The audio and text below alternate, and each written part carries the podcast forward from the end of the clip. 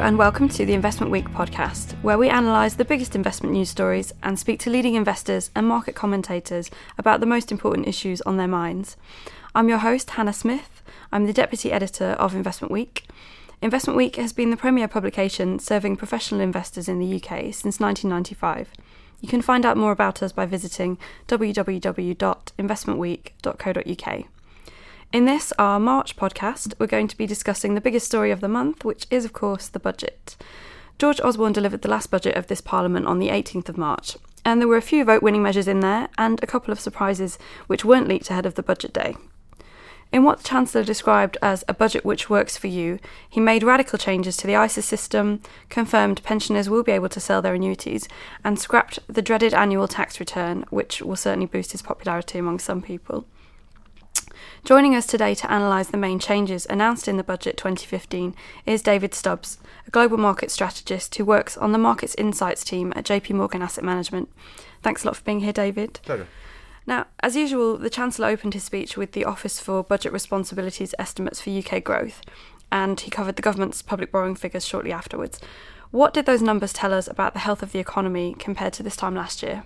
I think that the economy has performed above expectations, and that's what uh, is clear throughout the, the figures that were pre- uh, presented in the budget. You know that the, the economy is growing faster, uh, employment is up. That's helped reducing the, the welfare bill, and it's making the, the public finances look stronger than, than we were expecting. That's obviously a, a happy message for the Chancellor to deliver.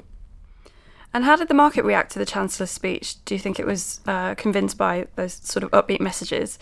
Well, I, th- I, think so. I mean, the, the, the, UK stock market did rise during the day, had a great had a great day, um, but I think if, if you look at the market reaction you know, to other things that happened in, in, in the day, on the same day we had the labour market statistics, and they showed us that wage growth is not as fast as uh, as we were hoping it would be, and the currency fell uh, on on that news, and that was actually the news that moved the currency more than the budget. So I think, know, although we want to analyse what's what's going on in the budget, really I think markets are focused on uh, you know the health of the economy and the labour market and what that means for Bank of England policy. And the market moves on that day actually showed me that that's a bigger focus than what the actual chancellor said.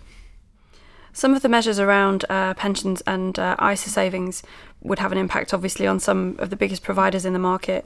Uh, we saw Hargreaves Lansdown and St James's Place share, shares rise quite uh, significantly on the day uh, that the speech was delivered. Are there any other segments of the market that might benefit from some of the, those measures that uh, Osborne announced? Mm, well, certainly, you know, there was an awful lot about savings in this budget, um, following on from what happened, you know, you know, last year. on top of that, we did get the measure to help um, help the extraction industry and the oil industry, uh, yeah, up in Scotland, obviously dealing with those low with those low prices uh, there, and that's and that's something that we that we need to see because the the move has been so violent that it really does uh, affect uh, employment and, and, and, output in uh, in that industry. Uh, you know, in, in general, though, this budget I think was fairly light on on a, on a lot of the compared to what we usually get. obviously, the election up, upcoming means that the the chancellor didn't want to change too much. Um, although, I mean, obviously they've been well flagged, and in the autumn statement, it was revealed that there was going to be uh, these quite wide-ranging changes to the pensions market. Mm. Um, what do you think the implications of this shake-up are um, for the sort of financial sector as a whole? Sure. I mean, th- these changes uh, have been radical, and you know, the pace of change is one concern. I mean, the industry is scrabbling to, to try and work out what to do and what and what products to offer yeah. uh, individuals. It's not surprising that the people of, of, the country also are struggling to keep up with um, you know all the changes there. I think that, that there's a theme of uh, of giving people greater freedom over their over their um, uh, their savings. But with that freedom, with that right, comes responsibility. And you know, I think the jury is still out about what people are going to do in this new world where they have all the, uh, these choices and these freedoms, but still face the risks um, that, that have been growing um, you know, every day in terms of longevity. You know, people live longer than they think. The market risks uh, that we face. You know, equity markets globally have come a long way bond yields are very uh, are, very low, and we're placing a lot of tra- uh, trust and faith. Uh, upon individuals, you know, people who have you know, busy lives and, and you know, maybe not the uh, the level of understanding that, that they would like on these issues, to plan and make these key decisions, um, you know, about about their about their future. And I think that really that there's a you know, there's got to be a concern there about what that means for the long-term health of the country and what it means for the retirement security of individuals. You mentioned there the pace of change. I think that's true. A lot of the messages we've been hearing from commentators is that there's been a too much tinkering with the pensions market on a large scale all at once, and they really need to give some time for these changes to bed in. Um, but could, assuming that the Conservatives didn't get in in, uh, um, in the next elections, could another party simply come in and reverse all those changes that Osborne's put in motion? Well, I mean, of course, you know, nothing is forever in, in, in, policy, pretty much, and you could reverse it. But I think that that would, firstly, worsen the, the, the issues that we've been talking about mm. about you know all these changes and people scrabbling to to uh, to, to keep up uh, with uh, what politicians are, are, doing. And of course, in any policy area, uh, when you give people more freedom and choice, it's very hard to take it away again. Yeah. Um, and so, I don't think that the direction of policy would be materially changed by a new uh, a new government if it was of a different uh, political persuasion. Um, but that doesn't mean that the policy mix we've got right now is as clear as it it could be, or even is is optimal. Um, and potentially, you know, we need to think about how to ensure that people don't run out of money, even if they uh, have made responsible choices uh, in terms of how much they've saved and invest, and then uh, where they where they uh, put their retirement money. Um, there are still risks that they run that is very hard to control, and there is a danger that we get uh, people getting to the, the, latter years of their life where you know costs do rise, especially medical bills, um, and they don't have the money to fund it. On the pension side, though, has there been a bit of a mixed message there? Because obviously the government's really pushing, you know, this is a budget for savers. We want to encourage people to, you know, put enough away for their retirement. But then they've, mm. at the same time, reduced the lifetime pensions allowance. So almost they're saying, we want you to save, but not too much. Sure. I think they, they did, they trimmed the lifetime pension allowance down to a million, I believe it From was. 1.25 million Exactly, down 1 to million, 1 yeah. million. And, you know, I think that is it doesn't affect a huge amount of households. It is still a lot of money. Mm-hmm. I think by any regard, if you have a million pounds saved, then your retirement is fairly fairly secure. Mm-hmm. Um, and but I think that I don't don't think that's that was too bad you know, and too contradictory to what they're they're trying to get people to do in terms of, of saving. But I think there is this um, dichotomy between the accumulation phase when we're all, when we're working, we're saving, and what we do uh, in the deaccumulation phase after you've retired, mm-hmm. and how is the money uh, invested, and how do people plan for that? I think the really radical things are happening in that phase, uh, you know, of uh, you know, of uh, the kind of everyone's lifespan, um, and that's where I think some of the big uncertainties lie about where policy is going to, going to be, and is it going to deliver retirement security for the UK? So, looking forward to the general election, um, obviously, this is a big issue for investors. Um, we are looking at another hung parliament, potentially quite an uncomfortable coalition. Um, and the, the level of uncertainty in the run up to that could impact the market. Do you think, how much additional risk do you think there could be for investors um, ahead of the, of the election in May?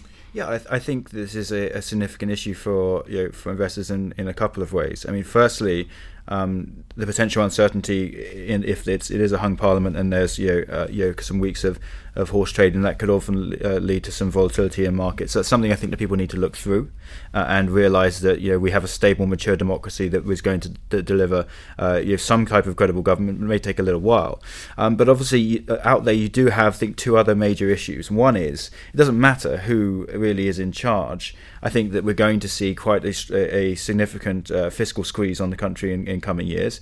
I think that could uh, reduce the need for higher interest rates, and that could put pressure on the currency. And of course, you know, the the, the issue about the EU referendum. I, I think that they've got the the kind of mechanical you know, uh, you know problem where foreign direct investment is very important for this country, and and and I don't see how it can't hurt.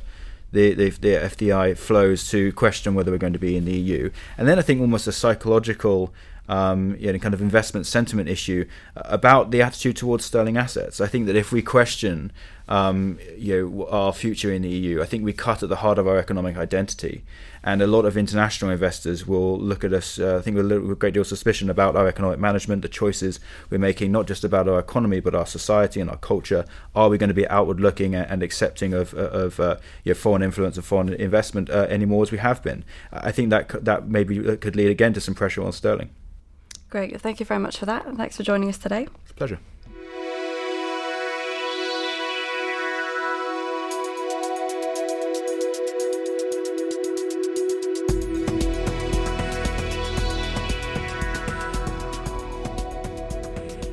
I'm now joined by Investment Week's Deputy News Editor Anna Fedorova to discuss in a bit more detail the implications of some of the headline changes we saw announced in the budget. One of the main changes George Osborne is making um, is to the freedoms around pensions, including the ability for pensioners to sell their annuities.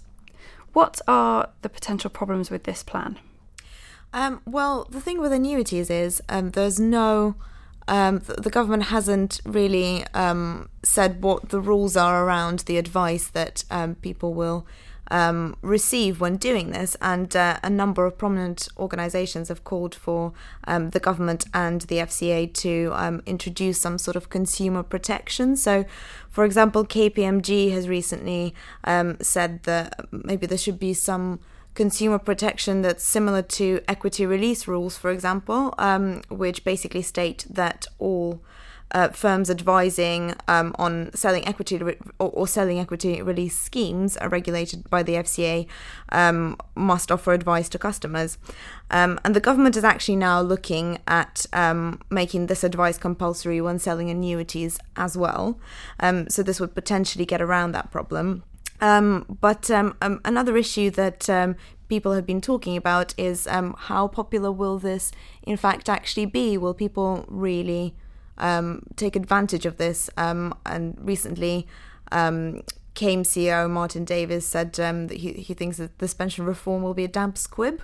He, he, he his guess was that actually only between 10 and 30 percent of all ret- retirees will act on the freedoms in any meaningful ways. Um, so these are the kind of worries around um, the implications of the new rules. For those people that do want to take advantage of these changes, what do you think product providers will need to do um, to meet their changing needs? Some, you know, this is the first time they've been able to do this. Um, what kind of maybe new products can we expect to see? And could we see maybe quite a big benefit for multi asset income funds, for example? So, yes, that's one of the areas that we've seen already quite a lot of expansion in. Um, a number of groups have launched multi asset income funds, for example. Uh, Newton, BlackRock, sort of the big guys have taken advantage of this, and they obviously expect a lot of money to go into these funds. But opinions are divided around this as well. Some people, including, for example, Martin Davies from Cairns, think that there's not really going to be as much inflows into these funds that people are expecting. Also, it's not just this multi asset income area that may see some launches. I mean, other people, for example, Ben Seager-Scott from Bestinvest have suggested that there may be other solutions around drawdown and target dated funds. But he thinks um, that this is more of an issue for financial planners rather than fund managers and wealth managers. So there's a question around who will benefit the most and who will need to respond to this the most within the industry. George Osborne announced very wide ranging changes to the ISA system in the last budget. What are the new rules there and what drawbacks could there be with these changes? Um, so the new rules include more freedom around taking money in and out of ISAs, um, which now does not affect the overall ISA allowance, but um, as we have written on the day of the budget, this doesn't actually include stocks and shares ISAs. And one of the biggest changes announced, I suppose, was the new help to buy ISA, which has sort of been the main topic of conversation. And that is basically the idea of that is to help first time buyers. So for every £200 that a first time buyer puts into this ISA, the government will put in £50, so essentially 25% of that. So it's essentially a tax cut, and they will provide up to 3000 for each person to save up for, for a deposit. One of the problems highlighted with that is that these people are not able to put money into the stocks and shares ISA, so um, they will have to keep it in cash, which means that they don't get the capital appreciation, especially in the environment that we're, we're in now. And of course, it could cause property prices to rise even higher, which have already been sort of reaching almost bubble territory, especially in London. So that's another thing that people are a bit worried about. Now, one of the other things that the government is um, considering is allowing crowdfunding to be included into ISAs. So um, that would be sort of equity crowdfunding kind of vehicles. And this is something that industry professionals think could be a bit of a danger. Um, Hargreaves Lansdown called it the Wild West of investing. Obviously, the consultation is still ongoing, so um, the, there's no definitive answer on that, but that's something that maybe people have to be careful with um, if they don't really know exactly what they're investing in. That's all we have time for today. We'd love to hear your comments and any ideas you have for future podcasts, um, especially if there are any particular topics you think we should cover. You can contact me via email at hannah.smith at incisivemedia.com. Thanks for listening.